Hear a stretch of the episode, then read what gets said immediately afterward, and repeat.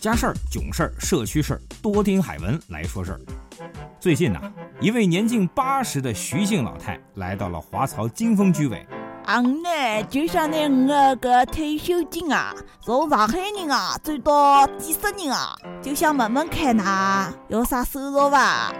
居委会的工作人员一时之间也没有准确的答案，于是呢，在联系了社保部门之后，把一些流程告诉了徐老太。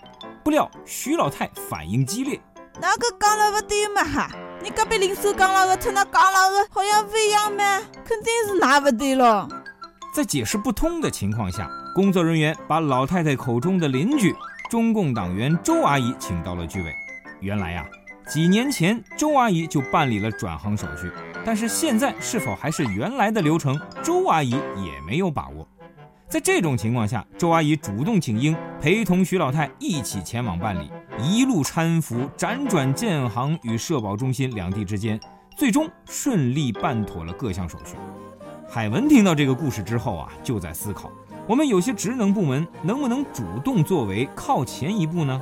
比如说，我们的社保部门就不能对辖区内的高龄老人进行摸查，然后发放意见征询书，征得同意之后，主动为老人们办理转行手续呢？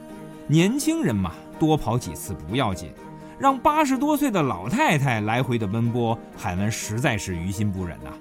好了，海文说事，今儿个就说到这里。我们下期再见。